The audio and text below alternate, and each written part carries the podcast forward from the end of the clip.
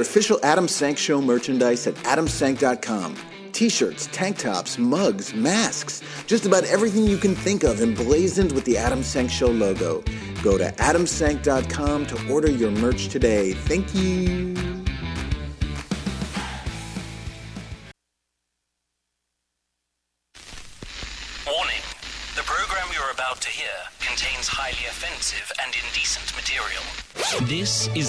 Sank Show, If it's in my hand, I'm gonna suck it. powered by DNR Studios. And now, The one, the only, Adam Yes. Hello, hello, and welcome back to the Adam Sank Show. We are not live, but this is a brand new episode. If you're listening at 11 a.m., Saturday, January 16th, 2021, at dnrstudios.com, the only place you can hear this podcast throughout the week that it first airs. If you listen anyplace else, leave us your ratings and reviews. Hey, we've gotten three new reviews in the last couple weeks.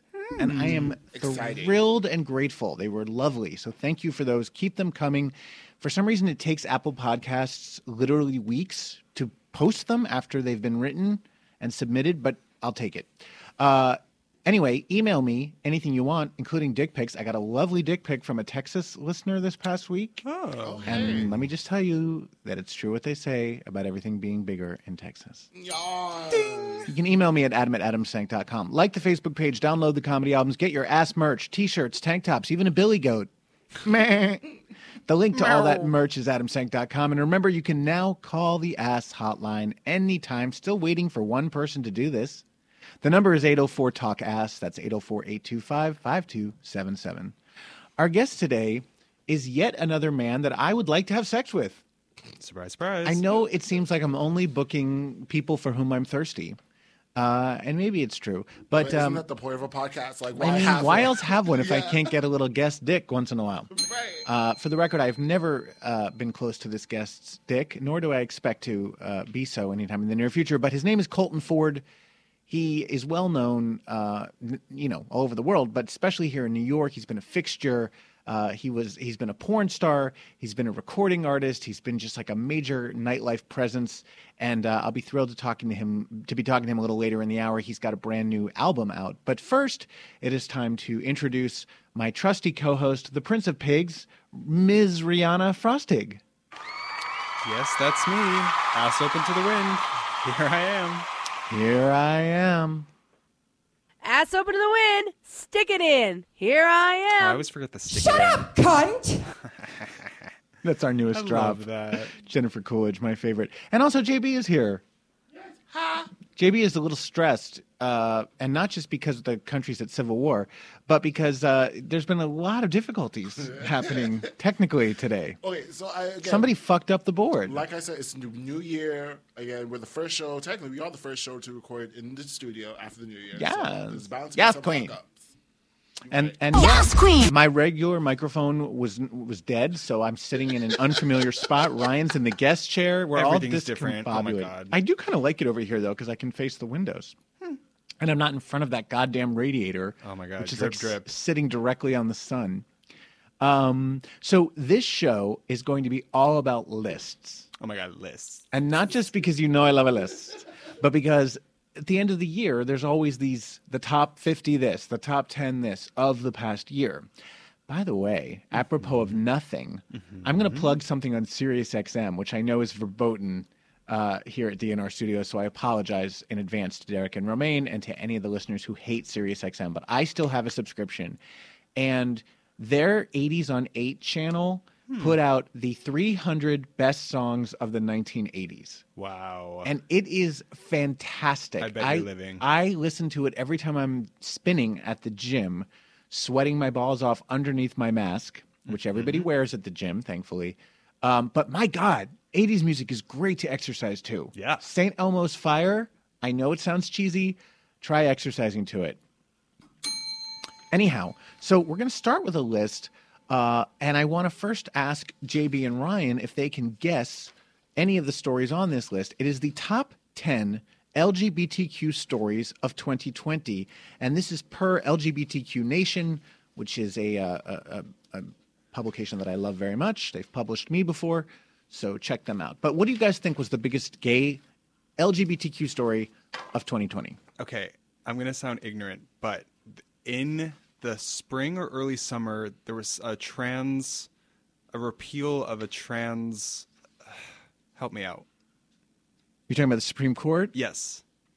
Yes, there was a Supreme Court victory involving uh, trans students being able to use bathrooms and locker rooms uh, that match their identity, their gender identity. But I thought there was something else about um, like not uh, not being able to be fired for being or something about So what you're thinking of is a Supreme Court decision that protected all LGBTQ people Okay. from job discrimination. okay. So that's your guess? That's my guess. JB? Ryan took my transgendered one. I feel I have nothing took- else after that. Sorry. All right, well that story may or may those two stories may or may not be on the list, but let's get started. Uh, and by the way, with respect to uh, LGBTQ Nation, I don't agree with all of these. Some of them I think should not have been on this list, and there are some stories that should have been. But here we go. Number 10, they say, is Richard Grenell making history by becoming the first openly gay cabinet level appointment in history. Now, if you don't remember who Richard Grenell is, Donald Trump made him U.S. ambassador to Germany in February. Um, I'm sorry. He i I've already fucked up. I'm so tired, you guys. I have not been sleeping well. He is the U.S. ambassador to Germany. Trump made him acting director of national intelligence, which is a cabinet level position. He only filled it for two months while the Senate confirmed the permanent nominee for the position, John Ratcliffe. Um, so technically, this was a historic first because no out LGBTQ person had ever held a cabinet level position before. Uh, again, he was not confirmed by the Senate. He did not become the permanent uh, director of um, whatever the fuck he is, director of national intelligence, but it's You're still a doing great, first. Uh, meanwhile, he left the administration in May and went on to help Republicans get elected and also worked for an anti LGBTQ Christian conservative organization. So to Richard Grenell, I say, Shut up, cunt! and this is not something I would celebrate. uh, uh, he's basically a collaborator.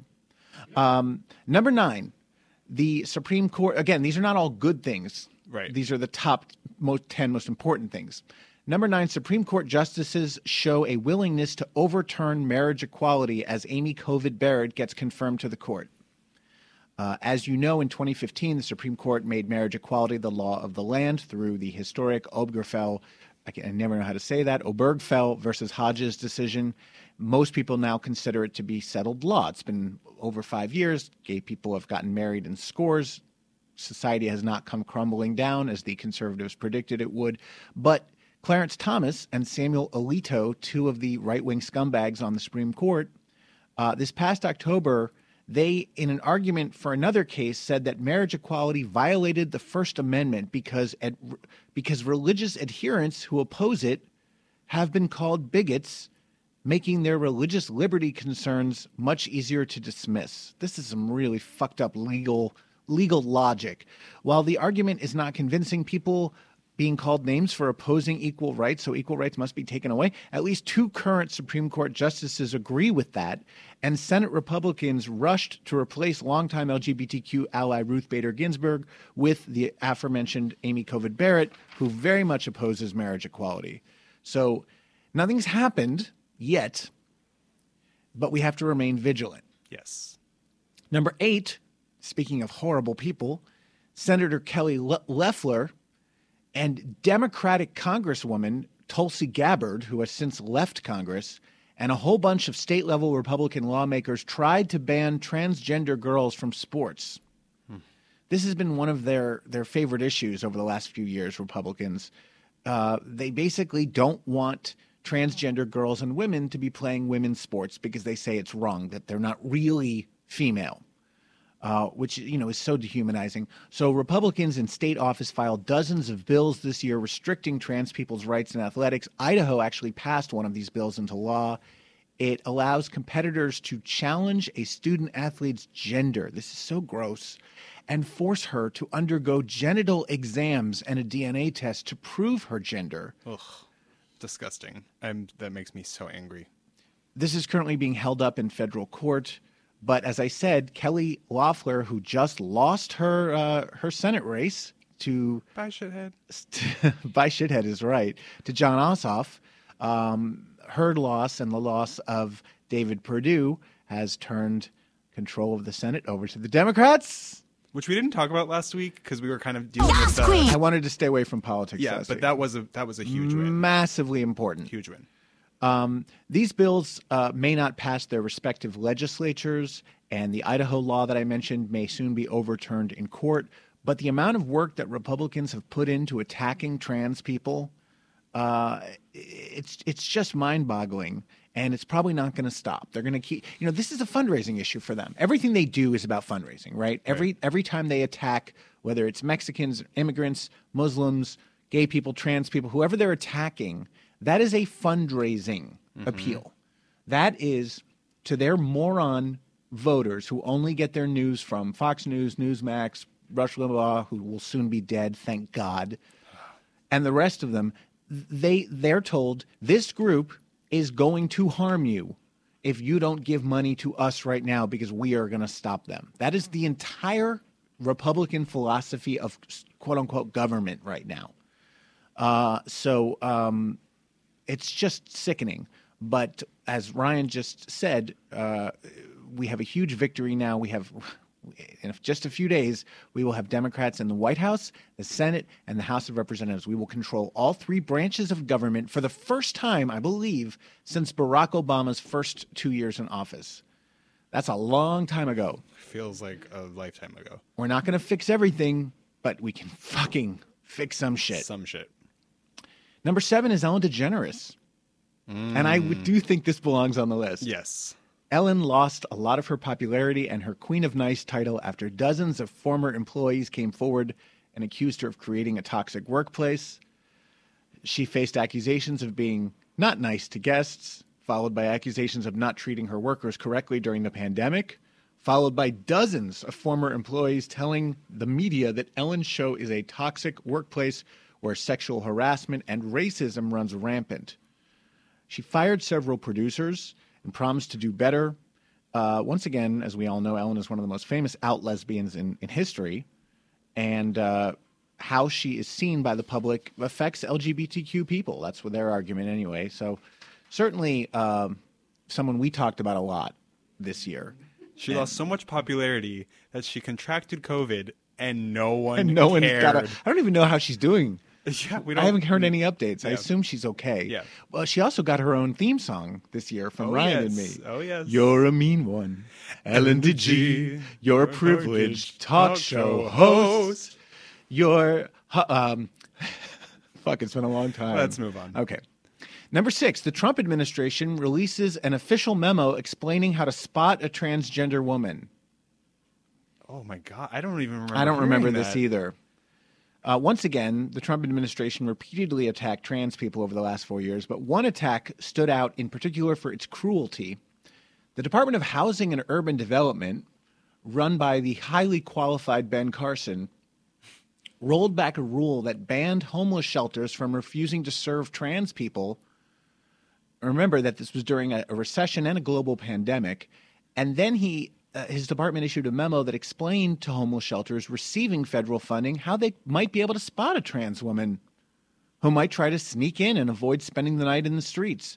The memo told shelters to look for factors such as, I'm not making this up, such as height, the presence of facial hair or an Adam's apple, and other physical characteristics which, when considered together, are indicative of a person's biological sex. Carson claimed this policy was meant to advance religious freedom, but instead it attacked trans people's appearances and made it clear just how much bigotry actually motivates the administration's attacks. Carson himself uh, has been a, a foe of trans people for years, calling. I'm not even going to repeat this. They're gone. They're gone in a few days, and may the likes of them never return to the seat of government because these these fascists Yeah. Are just the, the lowest of the low. In a much happier story, we talked about this. Number five, Academy Award nominated actor Elliot Page comes out as trans, Oh yeah, that was huge. That was massive. making him arguably the most famous trans uh, actor of all time. I want to share with you that I am trans. My pronouns are he, they, and my name is Elliot. He wrote in a statement shared with fans on social media I feel lucky to be writing this, to be here, to have arrived at this place in my life.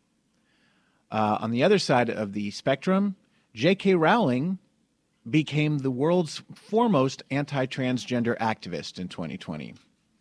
And this was something that was in the I- news quite a lot. I thought that happened like in 2019, not 2020. It may have started then. Yes, you're think you're, it actu- started- you're absolutely right, JB.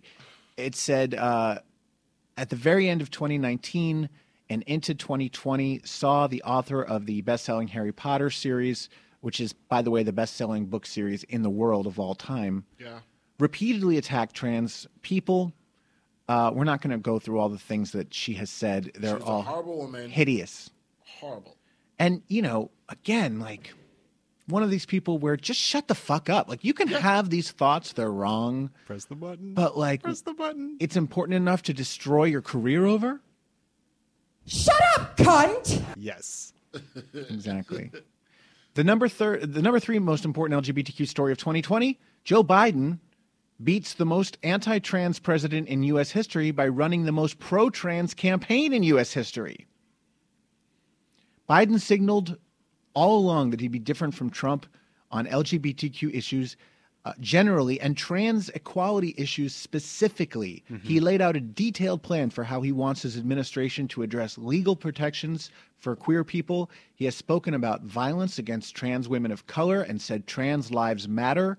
He promised to flat out change the anti-trans policies that the Trump administration has has uh, put into place over the last four years and he became the this is significant he became the very first president elect in US history to mention transgender people in his victory I was speech. just going to ask you, is, he the first? And yes, he is. I'm, I'm a little bit moved to tears right now because I remember so clearly in 1992 when Bill Clinton accepted the nomination for president at the Democratic National Convention. I was in Michigan. I was still in college and I was with my boyfriend. We were watching this and there was this moment in Clinton's speech where he was talking about the demonization of various groups by the right. Mm-hmm. And he said, I'm paraphrasing, but he said, they'll tell you that it's you, the poor people, you, the immigrants, you, the gays. And just when he said it, mm-hmm. I, I, it was like I had the wind knocked out of me. I couldn't believe that a presidential candidate was actually going to acknowledge us. That's how monumental that was in Especially 1992. at that time. I called my parents, hmm. who really did not want to hear anything about this and were not happy that I had just come out and did not see the significance of it. Now, of course, they would. But when I think about trans people hearing Joe Biden say that and how important that is, because what the president says actually matters, as we have learned all too well in the past four years and especially in this past two months. I just got chills at him. It's really huge. So good, good. Yeah.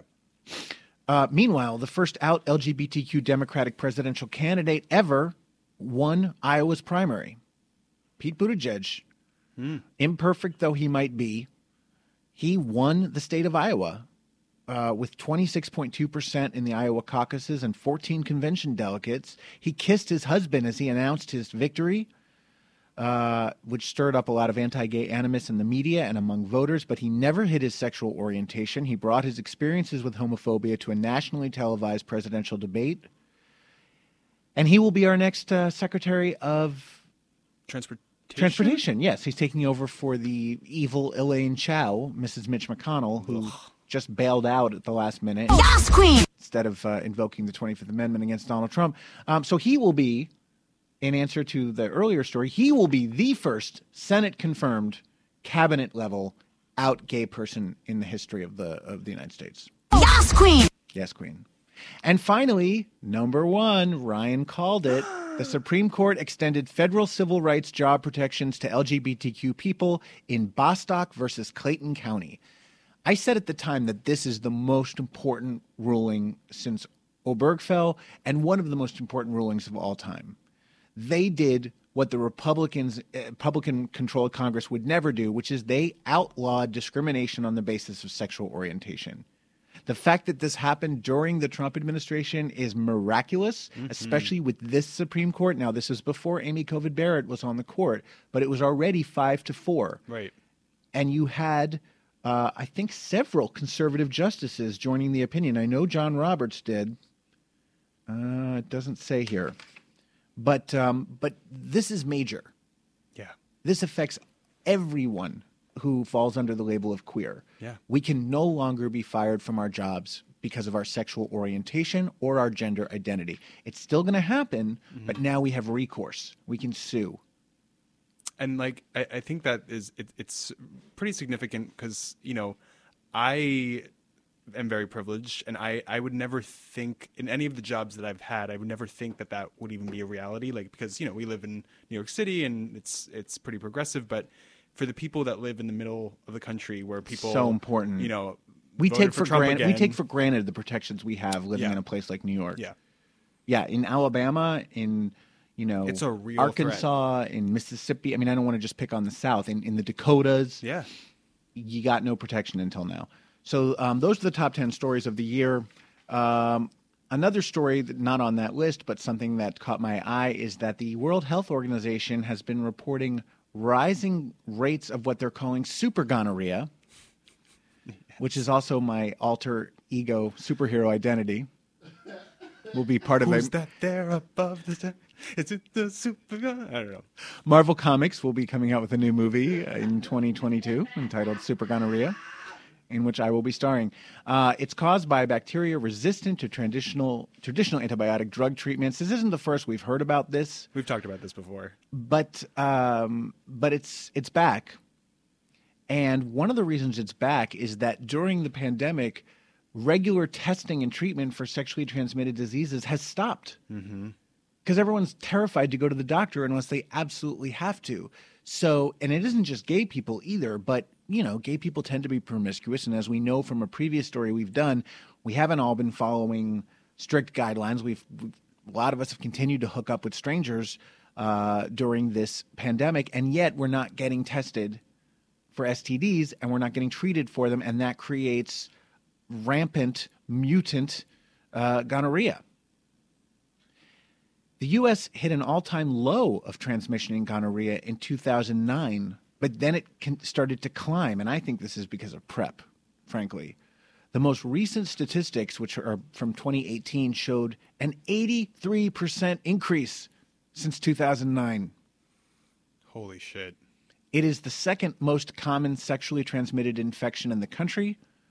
What's first? Chlamydia, maybe? Uh, with gay men disproportionately affected. At the same time, gonorrhea that's resistant to azithromycin, that's that Z pack that you get from your doctor, has increased from 0.6% of all cases in 2013 to 4.6% in 2018. So it might be time for us to think about putting condoms back on. But also, who's fucking like I uh, People. I like coronavirus pandemic. Like the coronavirus really stopped me from fucking and stopped me from being a hoe because I was like, I'd rather just be celibate than getting dick ever since catch coronavirus, and then on top of another STD. Like, And that's a wise choice. You're protecting yourself and everybody else. But think about all the people that kept having sex eh, eh, when AIDS was killing them. It is very hard to get people to stop having sex. Well, and also it was encouraged to, you know, I, I don't remember where it was encouraged, but remember there was the whole thing about glory holes and Yeah. like, Right. you know, do that. I mean, you New can- York State Board of Health recommended glory holes. Now they didn't say everybody should go out to glory holes. They said if you're going to have sex, Yeah. this is a safe, safer alternative to having full-on body contact. Just you know, put your Yeah. dick through a hole. which the article did start by saying you shouldn't be having sex during this time period anyway. Correct. But if you are, like that, that's that's what bothers me. It's like you shouldn't be doing it. Like you shouldn't your safety and your health come first over any sort of bodily pleasure. Listen, half of this country won't even put on a mask. right. So it's you're asking a lot of people who are by nature stubborn, stupid, selfish pigs. Clearly, and not the fun ones like Ryan is. Meanwhile, Thank you. I discovered during my end of the year search of uh, online articles that every year the U.S. Consumer Product Safety Commission's database releases a list, a list of emergency room visits involving objects people got stuck in their orifices. Now, we have done a similar story before. We we once Yeah, we did it, one it. of our favorite episodes ever, but I didn't know this was an annual list. We would have been doing it. It would have been a tradition on the Yeah, it ass. would have been. And this list doesn't just it isn't just butt. They had ears, nose, mouth, every orifice, vagina. But I, I just thought I would do the list of things people got stuck in their rectum this year. Now, this is once again according to the U.S. Consumer Product Safety Commission. It oh, is a legit list. Oh, Here we go. And they get they got their information from emergency rooms across the country. So here we go. These are things that got stuck this year up our butts. A bouncy ball, multiple marbles, a toothbrush holder, a crayon. Some of these have a description in quotes. Put a pencil up rectum and now not able to sit. Oh my god. I can feel that right now. Yeah, Can't you feel butt- it? I clutch my butthole ever so hard. I can feel that pointy lead of the pencil. Ah. Nail polish bottle, shaving gel bottle, aerosol container. Here's a description of something. Patient reports inserting a deodorant spray can inside his rectum last night as he was constipated. You know, as one does. Because kaopectate takes too long. Oh my god. Uh, small foam football. We've talked about these little Nerf, these Yeah, little yeah, yeah, squishy yeah, yeah. items people stick up there. A stick, screwdriver in anus, handle fell off. What were you twisting it? Oh my god. Uh, here's one that's a quote: "Was intoxicated and is uncertain if she used her anal beads or not. Can't find them at home." Parentheses: None found in ER exam. So she didn't have anything stuck up there, but she was worried because the anal beads were missing. I panic when mine are. Uh, a pipe, a vibrator ring, uh, quote, vibrator, st- vibrator stuck in rectum, vibrator still on. that I can feel too. I mean, some people might like that. Yeah. Uh, okay, now we come to the dildo portion of the list. A five inch dildo, a six inch dildo, a seven inch dildo, and a 10 inch dildo. Not all at the same time, by the way. An apple. How do you get fucking apple up there? A toy shark. A toy shark. a plastic turtle. A cat toy bell. What you gonna do? Play with the cat like that? Or swish your ass and have a cat chase you? Oh my god! Maybe, yeah, I think I tried to get the cat to run up your ass. Yeah, oh my god. a baseball. Again, I don't know how round things go up there. A newspaper, a cologne bottle, a baby oil bottle, a hand lotion bottle.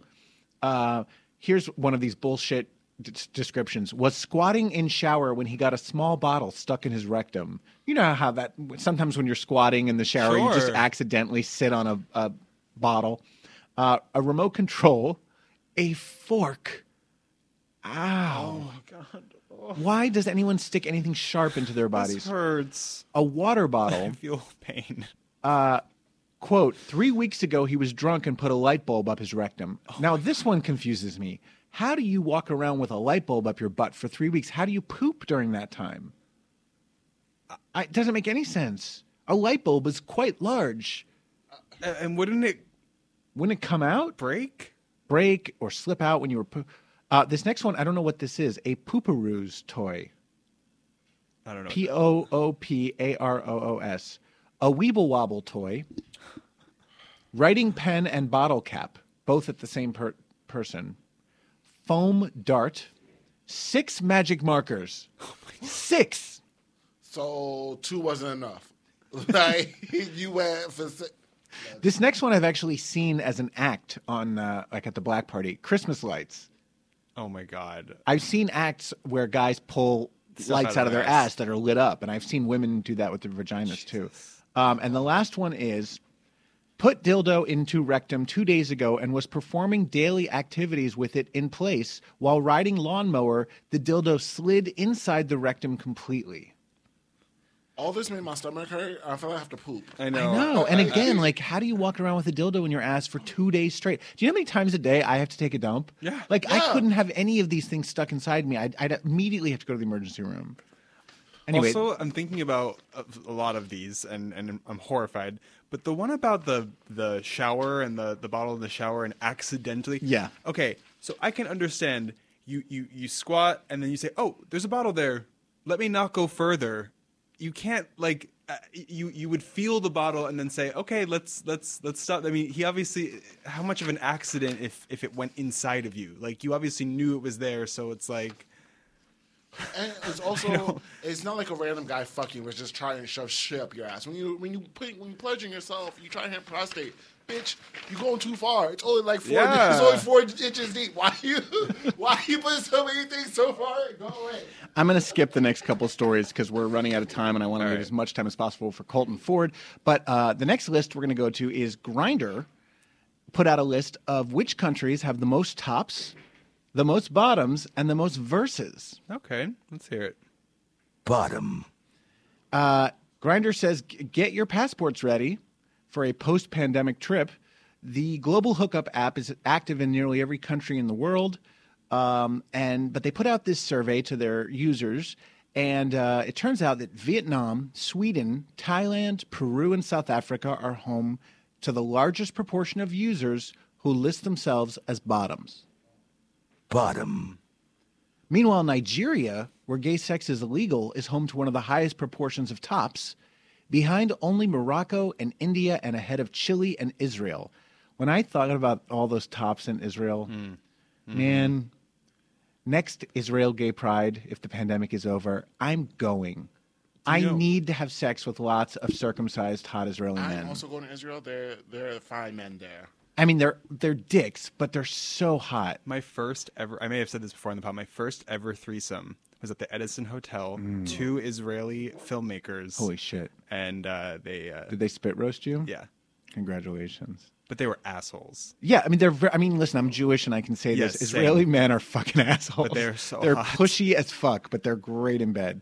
Uh, if you're looking for a man who is up for anything, South America is your destination of choice, with men in Venezuela, Guatemala, and Argentina most likely to list themselves as verse. I like to do a fake Spanish accent, just like Hilaria Baldwin. Grindr did add an important clarification. This data only represents a subsection of our users, and Grindr itself only represents a subsection of the global queer community. Um, but it is interesting, and, and I believe that about Nigeria. I know that in the Middle East it's similar. Gay sex is completely illegal and, ta- and taboo. But if you're the top, it's not that big a deal. Like it- you're basically only considered gay if, you suck dick or take dick in your butt. Yeah. If you're just giving it, then you're just a horny, frustrated man, and you know they don't like women anyway in a lot of those cultures. And, Right. and not to be, you know, uh, not to sound racist or, Yeah, yeah. or stereotyping, but some of those cultures are very misogynistic. Yeah. And they separate men and women most of the time. Right. And women are often just seen as as there for procreation and taking care of the kids. And so if you want to get your rocks off, Yeah. find like the town homo. I mean, it sounds kind of hot to me, actually, but it's wrong. It's wrong. You would be that. I might be that guy. Uh, and finally, in Brazil, conservatives in the country are in an uproar over a massive vagina sculpture that has been unveiled. And I'm holding up a picture of the sculpture to Ryan. It is gorgeous. I don't know why it's bright red. Like Yeah, that was a red. choice. It almost looks That like a it's a bloody vagina. Yeah. Um, but it's a 108 foot long vagina sculpture made by an artist uh, named Julia, Juliana Notari, might be pronounced Juliana, I'm not sure. It was constructed at a rural park on the grounds of a former sugar mill in the Brazilian state of Pernambuco. Uh, the artist posted on Facebook amid, so many rocks in the middle of this dystopian year, I finally finished the year with Diva ready. I think she calls it Diva. It was a long process, almost 11 months, a lot of persistence, coexistence, and learning. She describes the, sol- the sculpture as land art, a massive vulva slash wound measuring 33 meters high, uh, 16 meters wide, six whatever those are all metrics, covered by armed concrete and resin. I use art to dialogue with issues that refer to gender from a female perspective, combined with a cosmo, cos, cosmopocentric and anthropocentric Western society. She sounds like a lot.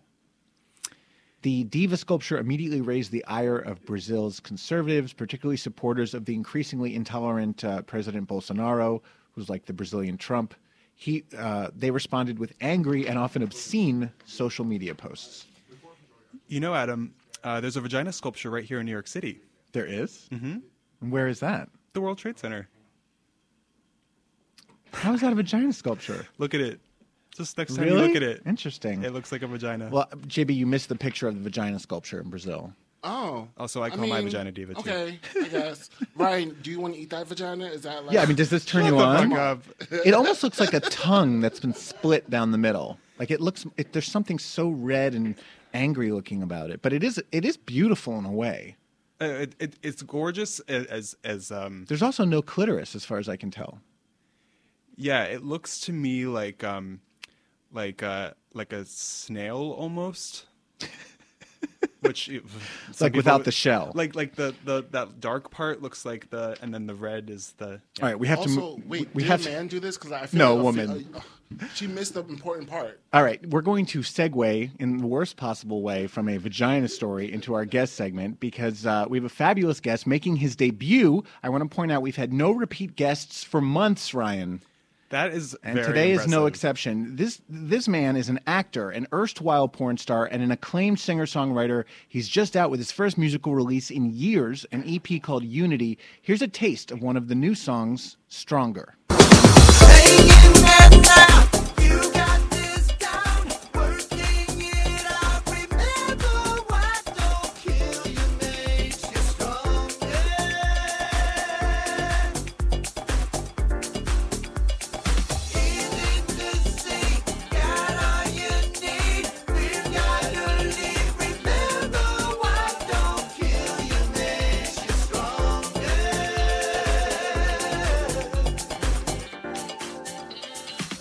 And joining us, I believe, from right here in sunny New York City, please give a warm ass welcome to Colton Ford. Colton, Hey. hey, Hey, baby, Colton. Okay. are okay, you? So I'm, I'm yes. I'm coming on a show, and leading into my my interaction with you guys, I'm hearing all about vaginas and snails and clitoris. I don't know what kind of show this is, but uh, It's your worst nightmare, it's like Colton. a party. Yeah, it's you stum- you've stumbled into a, a little corner of hell. No, we were doing a we're doing a story about a massive vagina sculpture in Brazil that was just unveiled, and it's causing quite a controversy. Yeah, because they're so unique and unusual. I mean, only half That's the thing that. Go, go ahead. only half the population has them. Well, that's that's the the the, the, the irony in all this uh, that we make such a big deal of of our private parts, and yet we all have one or the other. And so, some of us some of us have more than others, and I'm referring to you, of course.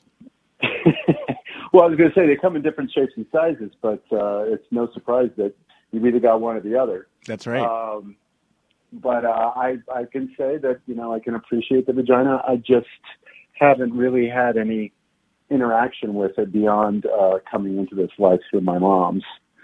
So and that's um, okay. Colton, where are you today? Are you in New York City? I'm, I am. I'm in. Uh, I'm in Sugar Hill, Sugar. Oh, lovely. Normally we would have you in studio, of course, uh, but we uh, we can't do that because of COVID. So we're going to make the the most of our time with you on the phone. I, I have to start this segment by telling you something, which is back in 2009, I was at the Eagle. That's not the surprising part of the story, and. th- this song came on. It was late into the night. I, I may have taken a few tablets of ecstasy, and a dance remake of REM's "Losing My Religion" came on, and Yes. I I went into an ecstatic trance, and I was like, "Who who is this? I have to own this."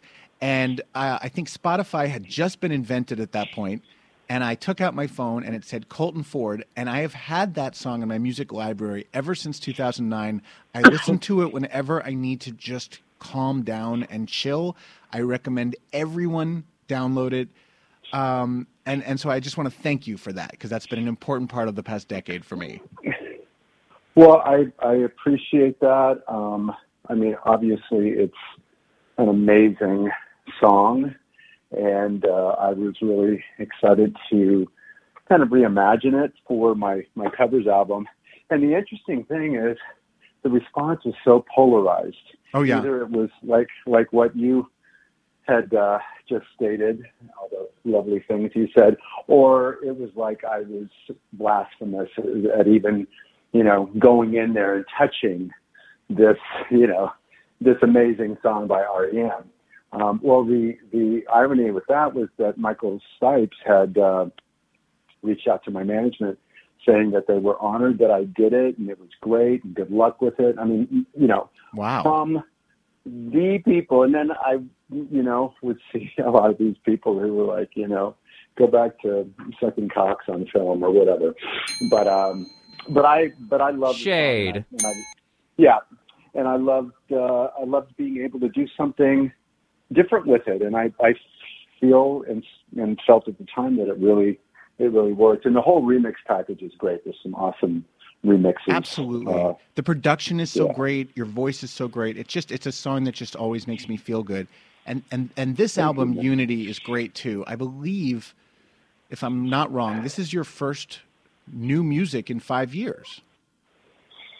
No, actually, um, it's it's the first time I've really thrown myself back into um, being out there and pushing it and, and doing things like uh, your show and uh, and other press. Um, but over the last five to seven years, I've been going through a lot of life stuff. But I was still putting out uh, music. I put out a an EP called Next Chapter. Mm. It was a little more urban and, and soul based. I worked with a producer, um, David Barrett, out of uh, the UK.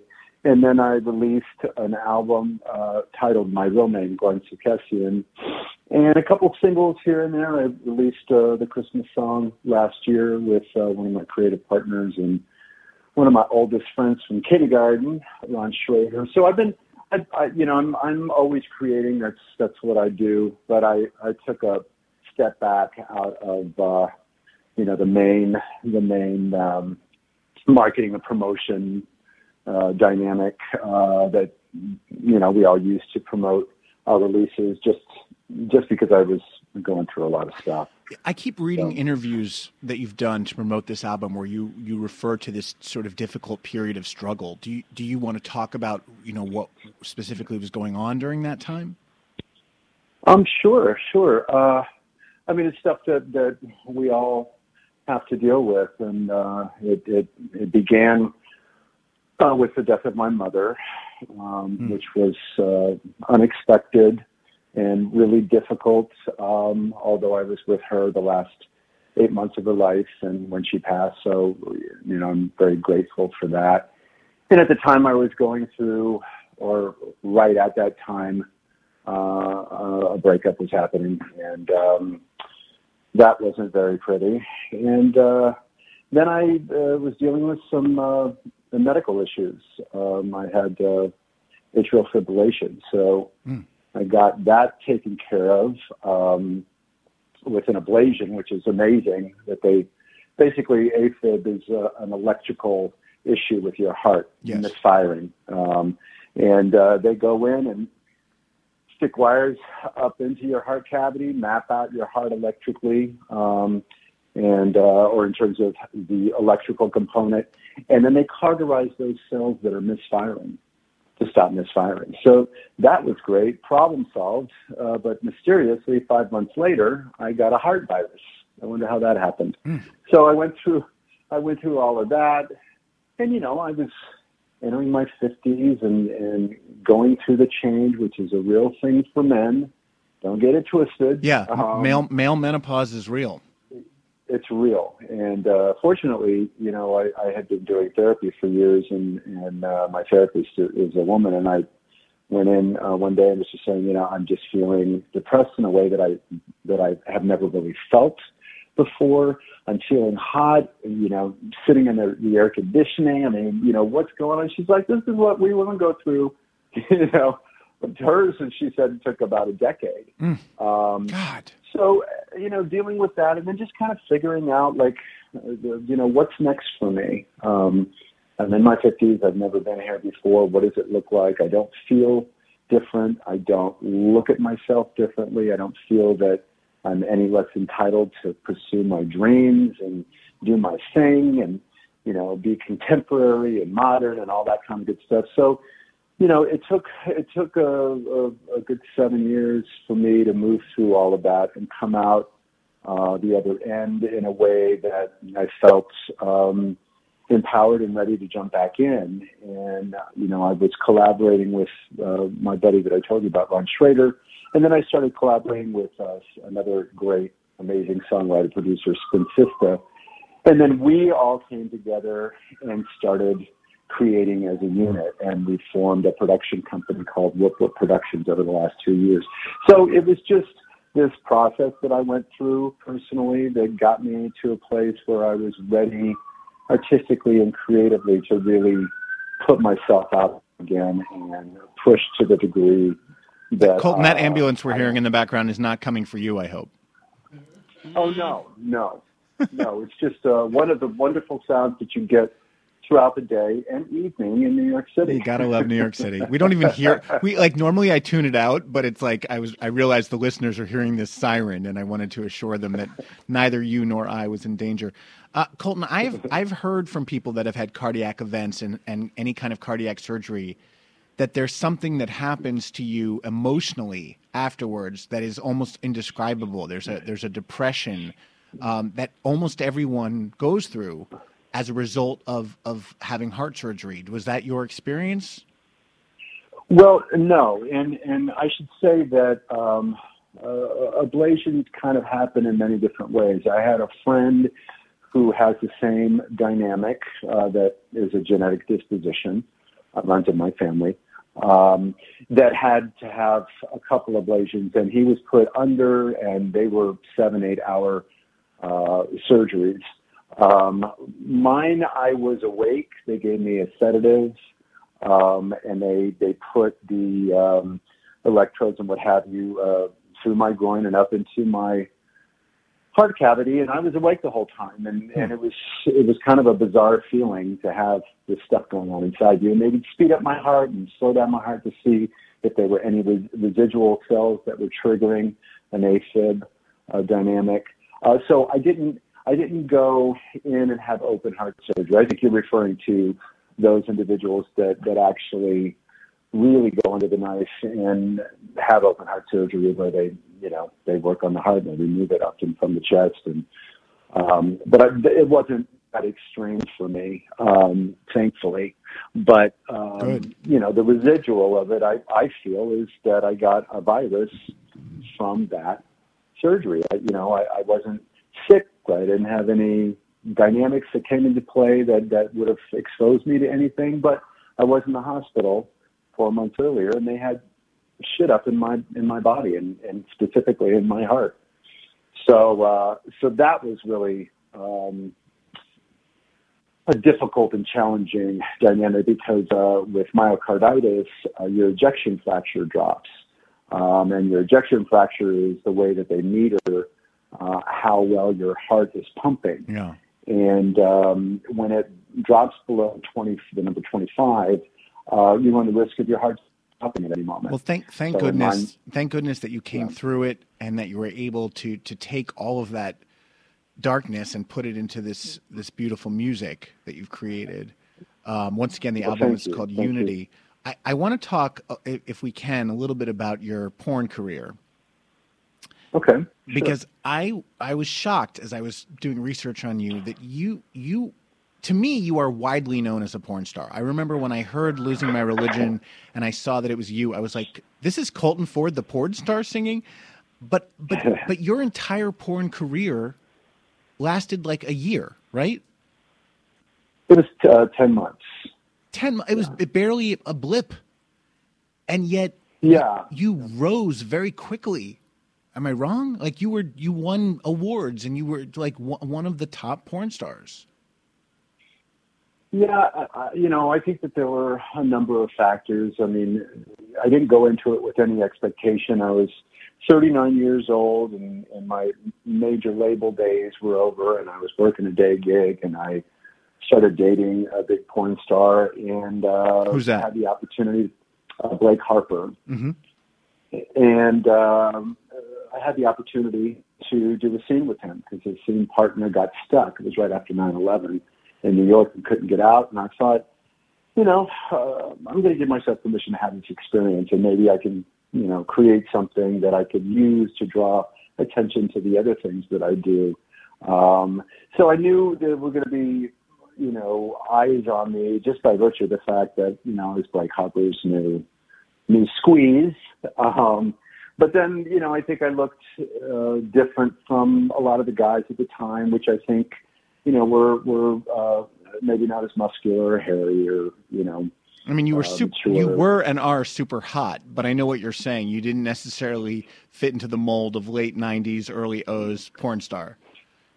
Yeah, and so I think in that regard, I I, I popped out and and that. Plus, I knew Chi Chi and and uh, Chi Chi LaRue. You know, yeah, and uh, so I started working, uh, know, directly with her, and you know, I, it just it unfolded, and and I. Um, Towards the end of my 10 month experience, I, you know, I'd gotten everything out of the experience and I was ready to, you know, put get get more music out. You know, I had been prior to that. Um, you know, I had I'd been paired up with Frankie Knuckles and Virgin Records, and uh, you know, basically my entire life was about my music and my entertainment endeavors. And uh, and so, you know, I had a little adventure. I was having a liberating uh, period of my life at that point, and uh, I got approached by a, a documentary film uh, producer, and, and they wanted to uh, capture my refocusing back on my music and transitioning out of porn, and I did that, and we released Seinfeld and Delivered, which was a big hit with Pepper MaShay, and you know, and I just started, you know, putting out more music and doing what I what I had always done.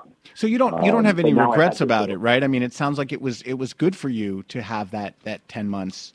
It sort of helped advance your Hey. career even further. I, I don't have any regrets. In fact, one of the reasons why I did it is I thought to myself, you know, would I regret not having this experience at this stage of my life? I had fantasized about it, but I never considered it because my focus was on my mainstream career. At this point, uh, at that point in my life, I was like, you know, I'm gonna, I'm gonna, I'm gonna bust it out and uh, and have an adventure and have some fun and see what happens because you know uh, I was 39, 40 uh, in the music business, especially at that time, um, wasn't necessarily that um, welcoming to people who hadn't already hit by that time. So, so no, I don't regret it, and I had it. Like I said, I had an adventure with it, um, and I met some some great people, and I've been able to, you know, utilize it to uh, do what it is that I love to do, which And is and thank God the video the video lives forever. Colton, in the time remaining, we're going to play everyone's favorite at-home quiz show. Ask me no questions. Ask me no questions. Ask me no questions. Yeah. Have you ever had sex to one of your own songs? Oh, uh, no. Oh my God, that would be so my move. If I brought someone home for, for sex, I would like put on my. I'd be like, "Oh, here's me, by the way. You can listen to me as as you fuck me." Yeah, no, I think that's kind of a turn off, but um, no, it's just never something I, I've really thought about doing, to be honest with you. Who's the greatest Um, club DJ of all time? Oh well, I'm, you know, Frankie is my man. Frankie Knuckles. Um, yeah, yeah, and uh, he and I were, you know, they they uh, chose me to be the featured artist on his second record. Uh, unfortunately, um, Virgin had a problem with him being black and me being white, and how we're going to market this and all this kind of good stuff. So it wasn't until uh, Let Me Live Again um, and him and Eric uh, Kupper uh, did uh, an amazing remix of that single. Um, that we actually got to do something, you know, and this was from 92 to 2012. Wow. So, uh, but he's, you know, he's brilliant. He's, um, you know, his musicality is phenomenal. Um, and I just, I just loved him to death and he's greatly missed. Yes. How did you choose the stage name Colton Ford? We were driving through Colton on the way to Palm Springs to shoot that uh, that first scene for the Point Pointstruck series, and I was like, oh, that's a that's a great name, Colton. And then um, we uh, uh, Blake and I got together with Chi Chi for dinner, and she's like, "Your last name needs to be something really, really strong, like a car." and that's where Ford came into play. And it just so happened there's a Colton Ford dealership in Colton, so it all just worked. Well, that leads me to my next question. Have you ever owned a Ford vehicle? No. no loyalty, no loyalty to the No. brand that made you. Uh, what is a song? No. What's a song, Colton, that when you hear it immediately brings you back to your twenties?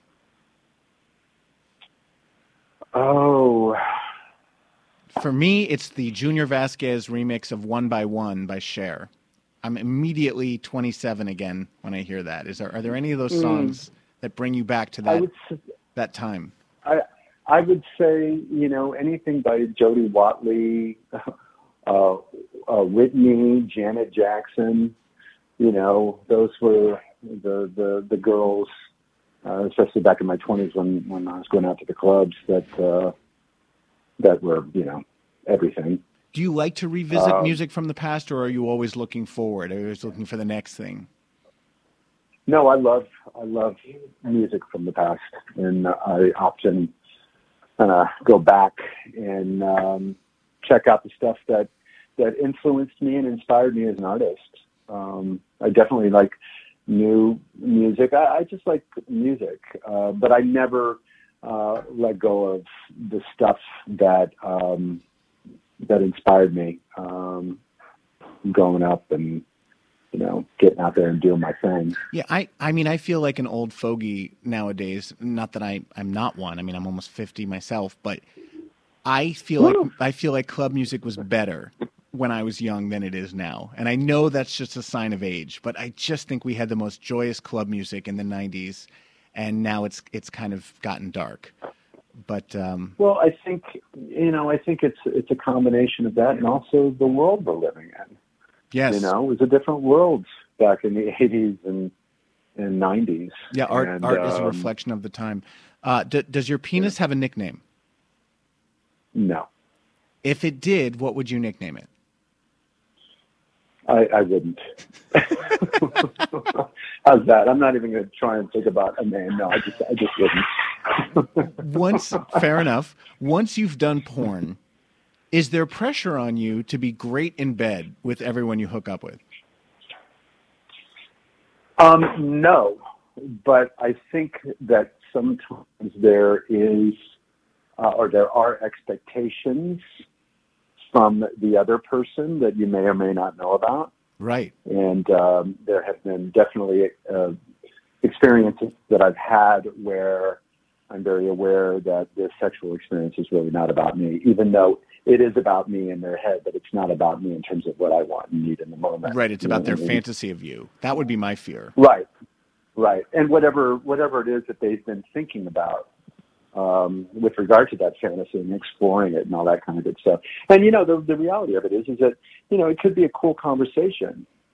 You know, you Right. could, we could we could talk about it. You know, I, I, you know, da, da, da, da, da. and then and then it would be something that would feel more inclusive when it's you know kind of driven by someone's fantasy and you're not necessarily privy to it and you start kind of you know taking in all of the little clues to determine what's going on here it you know it makes it it's a turnoff. Sure. you know i mean? My last question will you ever return to porn? And if so would you consider co-starring with a 50 year old podcast host? That's the only way i'd consider doing it again. How about that? Yes. Colton ford the new album is called unity. I wish you uh, tons of success with it and i encourage people to to download the album. How can people follow you on the internet they can follow me on instagram the real colton ford and uh, colton ford music at uh, facebook Thank you so much for being our guest. We wish you uh, we wish My you well. pleasure. Stay healthy. Uh, Ryan and JB, tell the listeners how people can follow you online. You can follow me at, at Ryan Frosting on Instagram and Twitter. At Stalking Anarchy 12, only on Instagram.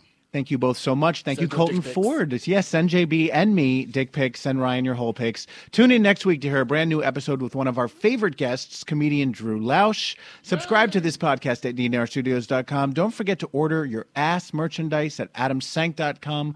Follow me, me on Twitter and Instagram at Adam Sank. We have a non-musical ending today.